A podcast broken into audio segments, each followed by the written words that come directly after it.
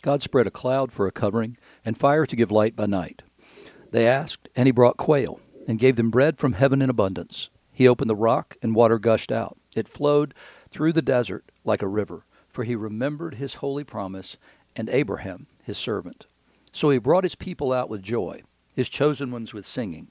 And he gave them the lands of the nations, and they took possession of the fruits of the people's toil, that they might keep his statutes and observe his laws. Praise the Lord. Those are verses 40 or 39, sorry, to 45 of Psalm 105, verses 23 to 45 of which are the psalm appointed for today, Thursday, August the 11th, 2022. You're listening to Faith Seeking Understanding, and I'm your host, John Green. Thanks for being along today. Um, we are continuing in the book of Judges with Samson's story, chapter 14 today, the first 19 verses there. In John's Gospel, chapter 4, verses 27 to 42, which is more of the story of the uh, Samaritan woman at the well. And then also in the book of the Acts of the Apostles, chapter 6, verse 15 through se- chapter 7, verse 16.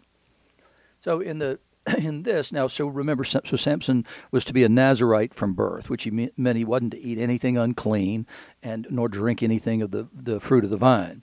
So and it was never to have his hair cut either. That was the other thing. So Samson went down to Timnah, and at Timnah he saw one of the daughters of the Philistines. Now, who are these Philistines? Because it's important to know who they are for multiple reasons, not the least of which is Samson's birth was to be the beginning of the conquest of the Philistines. So the Philistines are also the people that like Goliath was a Philistine, for instance. So, but the Philistines typically were people who lived down on the southern coast of the land of Canaan, which would be the land that the Israelites were to have conquered, including the area known as Gaza, what we know as the Gaza Strip today. So it's along the coast in southern part of the land. So he came up and went and told, he came up, came back, in other words, and told his father and mother, I saw one of the daughters of the Philistines at Timnah. Now get her for me as my wife. Well, this is going to go against all the Nazarite vows. I mean, there's no way you can keep uh, ritually pure by marrying a Philistine woman. It's odd that this would have been the case. He's been supposedly a Nazarite from birth, and now here he is. That he decides that he wants to marry a Philistine woman. But his father and mother said to him, Isn't there a woman among the daughters of your relatives or among all our people that you must go take a wife from the uncircumcised Philistines?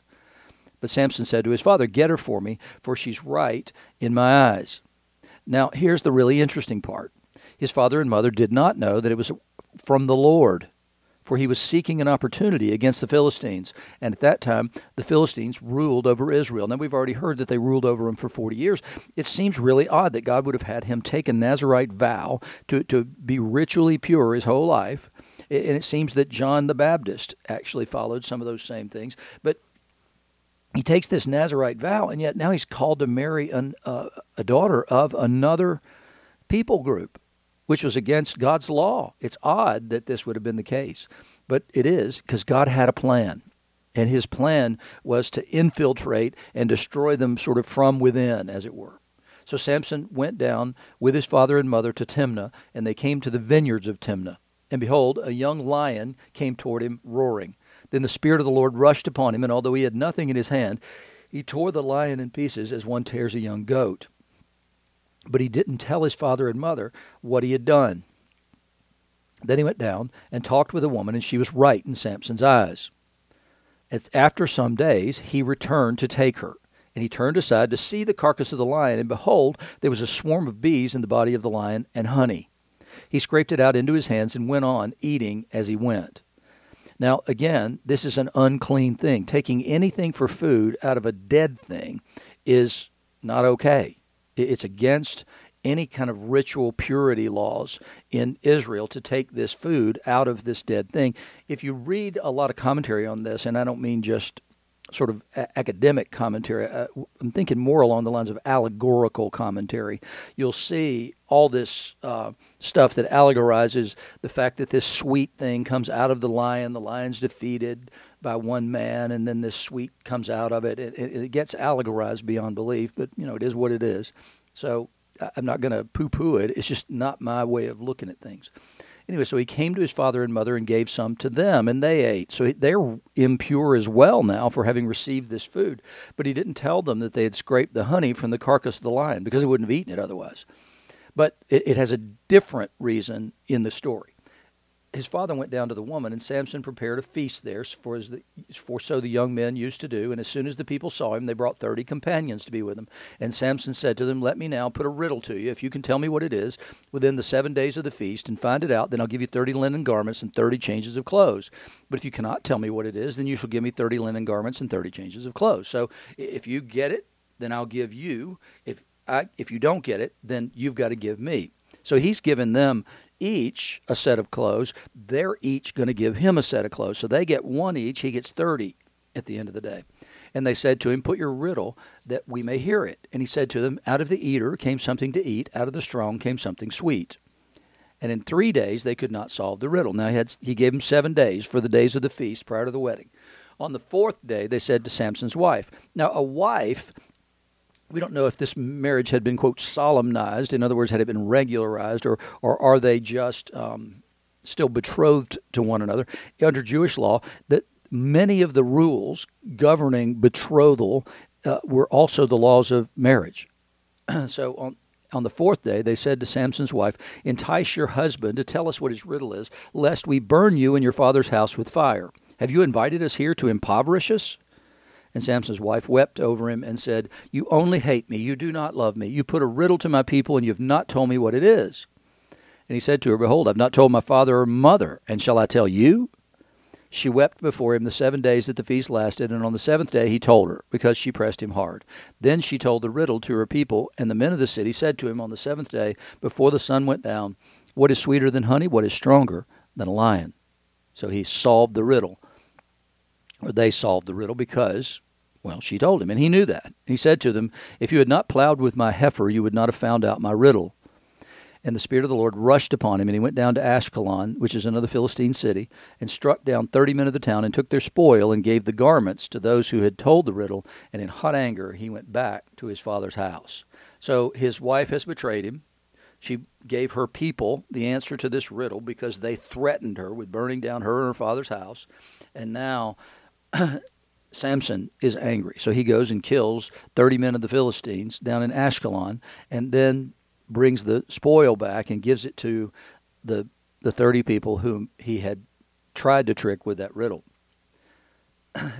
Samson is a, a, complex character, let's say. He's simple in, in many ways because he acts completely on impulse in everything that he does. But at the same time, he's a very complex guy because he, he doesn't seem to think beyond what impulse would do, and, and he's he's somebody that it's harder for me to relate to almost than anybody in Scripture, and the um, the stories about Samson have consistently been the hardest things for me to just say, okay, well, they're in the Word, so I'm going to believe them. so here, Jesus is at the well in the gospel lesson today. The, the, he's been speaking with the woman. Remember, the disciples had gone to get food. So just then, his disciples came back and they marveled that he was talking with a woman. But no one said, What do you seek, or why are you talking to her? So the woman left her water jar and went away into the town. So the, the whole reason she came here was to get water. But what she got was so much more and so much more important than the water. She just left the water there and goes into the town and said to the people, What every other disciple has said so far come and see. Come and see a man who told me every, all that I ever did. Can this be the Christ? They went out of the town and were coming to him. Meanwhile, the disciples were urging him, saying, Rabbi, eat. But he said to them, I have food to eat that you do not know about. So the disciples said to one another, Has someone brought him something to eat? I mean, they were literalists with almost everything Jesus said at certain times. It, like when he warns them against the leaven of the scribes and the Pharisees, they're worried about not having any bread in the boat. So the disciples said to one another, Has anyone brought him something to eat? And Jesus said to them, My food is to do the will of him who sent me and to accomplish his work. Do you not say, There are yet four months, then comes the harvest? Look, I tell you, lift up your eyes and see that the fields are white for harvest. And we don't know. Well, we, we have a rough idea when this happens, but but he's not speaking of the fields here because what have we seen before? They went out of the town and were coming to him. So you can see and imagine all these people coming out with these robes on, these white robes. They're coming out. So he's encouraging them. Look, I tell you, lift up your eyes and see that the fields are white for harvest. Already the one who reaps is receiving wages and gathering fruit for eternal life, so that the sower and the reaper might gather together. For here the saying holds true one sows and another reaps. I sent you to reap for that which you didn't labor. Others have labored, and you have entered into their labor. Many Samaritans from that town believed in him because of the woman's testimony. He told me all that I ever did, which would validate him as a prophet, the prophet that Moses had spoken of, because he gave her knowledge and information that he couldn't have gotten outside of, of God. I, I guess he could have theoretically gotten it from gossip, but she knew that he had gotten this from some other place. So when the Samaritans came to him, they asked him to stay with them, and he stayed there two days. It's odd, certainly, that the Samaritans would have asked him and the disciples to stay with them and for Jesus to have remained there two days. The disciples wouldn't have wanted to go there, they wouldn't have wanted to be there. And yet here they are, and now they're going to stay two days, and they're going to they're going to reap a harvest while they're there, just as Jesus had said they would. And many more believed because of his word. They said to the woman, It's no longer because of what you said that we believe, for we have heard for ourselves, and we know that this is indeed the Savior of the world. That's a mighty big statement right there. He's not just the Savior of, of the Jews, He's not just the Savior of the Jews and the Samaritans, He's the Savior of the world. So, what they've seen is a big picture of Jesus that is bigger than anybody has really thought of before because other people are thinking of this Jewish Messiah person. The Jews are thinking of a Jewish Messiah person who's going to come and he's going to restore the kingdom. And no, that's not the issue here. They said this is indeed the Savior of the world. So they've come to believe something about Jesus that's bigger than, but more accurate than what even the disciples believe at this point in time. It's a pretty amazing thing that their their faith, their belief in who Jesus was was greater than anybody else who had yet met him. So these Samaritans are, are the descendants of the ones to whom Philip goes. We're going to meet we're going to see that in a couple of days in the Acts lesson. But today we're still looking at Stephen. Remember, Stephen was brought before the council and he was charged with speaking against the temple saying that, oh, yeah, he follows that Jesus guy, the one who said that he could tear down the temple and rebuild it in three days. And he won't stop talking about this resurrection thing. And, and yeah, he's speaking against the temple. Yeah, that's it. That's it.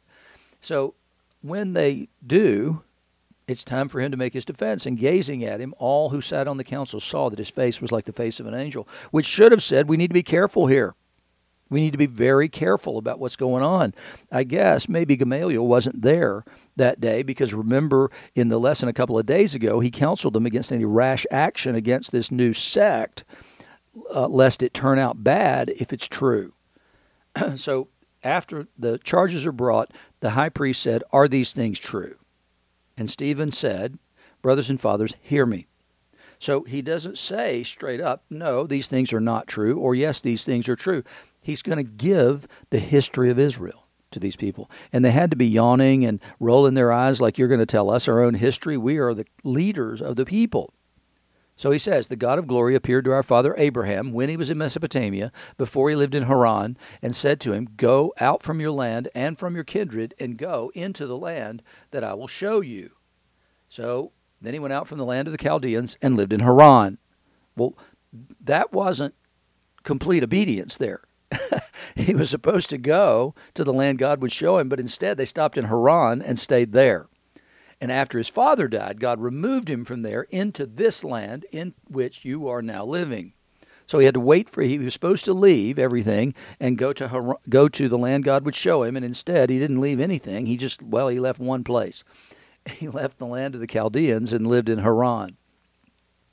And then only after his father died did God remove him from there? And he says, Go and leave everything behind. Well, he doesn't do that quite either. He takes Lot along with him.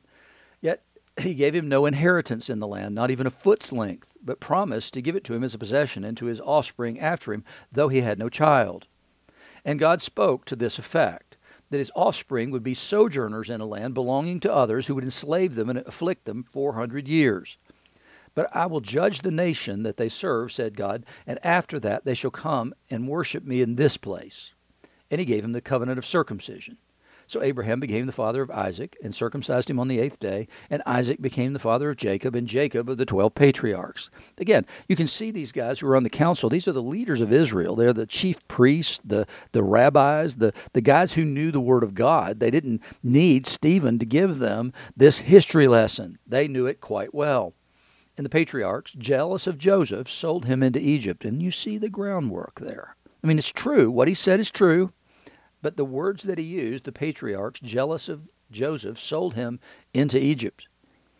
You can hear that. The patriarchs are the other tribes. And so these other tribes sell Joseph into slavery, into Egypt. But God was with him and rescued him out of all his afflictions. Now, here's the other thing about this is was it God's will that that happened that Joseph be sold down into slavery in Egypt, suffer as the as he did, and then be raised up to be the leader the economic leader of the entire nation and a way of saving his brothers? And the answer is yes. In the same way that Samson was intended to marry a Philistine woman, even though it didn't make any sense. And here it's the same thing. So it doesn't make any sense and it seems completely unjust. And in fact, it is unjust. But even that injustice was being used by God to accomplish what he had purposed for the people of Israel. God was with him and rescued him out of all his afflictions and gave him favor and wisdom before Pharaoh, king of Egypt, who made him ruler over Egypt and over all his household. Now there was a famine throughout all Egypt and Canaan and great affliction, and our fathers could find no food. But when Jacob heard that there was grain in Egypt, he sent out our fathers, his sons, on their first visit.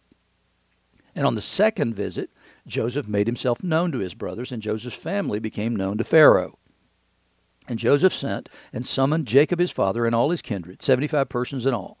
And Jacob went down to Egypt, and he died, he and our fathers. And they were carried back to Shechem and laid in the tomb that Abraham had bought for a sum of silver from the sons of Hamor in Shechem.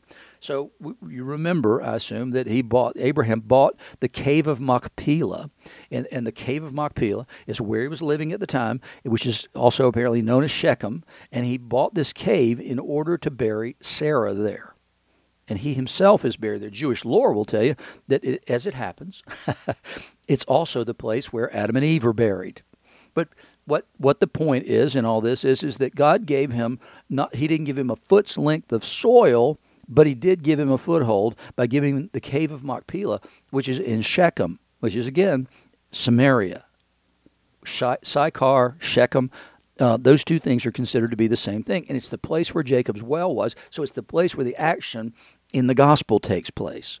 So they Stephen's story is incorporating that place into the land, which is where it belongs. But at the same time, they no longer think of it that way. They think of that as being Samaria. They think of it as being different from Israel. In the same way, they would look at the tribes that were in the north that, that formed the northern kingdom after the death of Solomon. They would look at them as, as different tribes. Now, they were because the Assyrians relocated all the people who were in the northern kingdom, and, and that's the tribe that we say are the, the tribes that we say are the lost tribes the 10 tribes that formed the northern kingdom that was destroyed a 100 plus years prior to the destruction of Jerusalem in the exile to Babylon. So that's the setting for all these things. So we've got we're in the same basic region in every single one of these things, but we can see God's providence and his sovereignty in all things. You can see it in the Samson story because he marries a woman that he wasn't intended to marry. I mean, that he was intended by God to marry, but didn't fit with his Nazarite vow or God's law, but it was God's will in that particular case for this to happen. We see Jesus in a place where Jews wouldn't go, but God had a place because he wanted to incorporate the Samaritans. And that's the reason that, that Jesus says that the gospel is going to go from Jerusalem, the city, to Judea. The, you could think of it as a county with Jerusalem as the, the main city, Samaria, which is where he is today, and to the ends of the earth. And so you see that being incorporated, those Samaritans being brought back into the family prior to the expansion of the kingdom to foreign lands. So you see that, and then you see God's providence in this passage here where Stephen is explaining God's providence. That that this happened and this happened and this happened. It didn't make any sense. There was no children. He didn't have any land. But and then there was jealousy that caused them to sell him, sell Joseph into slavery. And and but but but and then you can just see God's providential hand in all the things of this story again and again and again. The things that look bad, that look wrong, that look like they don't fit the narrative actually form the narrative. Because it's not our narrative, it's God's narrative. He can do things any way he chooses to do them. And, and all we have to do is pay attention and not make preliminary snap judgments on whether something's good or bad. We just have to allow God's will to be done. We have to be able to say, I'm going to step back. This doesn't feel good necessarily, but I'm going to let it happen. And I'm, and I'm going to stand here and I'm going to watch what God's going to do with what I think is a messy situation in my life. And that's the way we need to handle things if we don't make the mess, that is.